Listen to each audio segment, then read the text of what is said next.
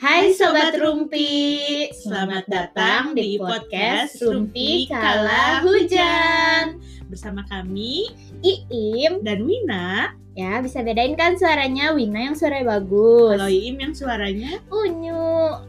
Di podcast ini kita akan membahas tentang banyak hal yang mungkin bermanfaat, mungkin juga tidak. Misalnya Hmm. resensi buku, film, musik, makanan, kopi, atau yang lainnya tergantung mood Iim dan Wina kalau ada yang mau request topik, boleh kirim eh, DM di Instagram kita di @rumpikalahujan ya.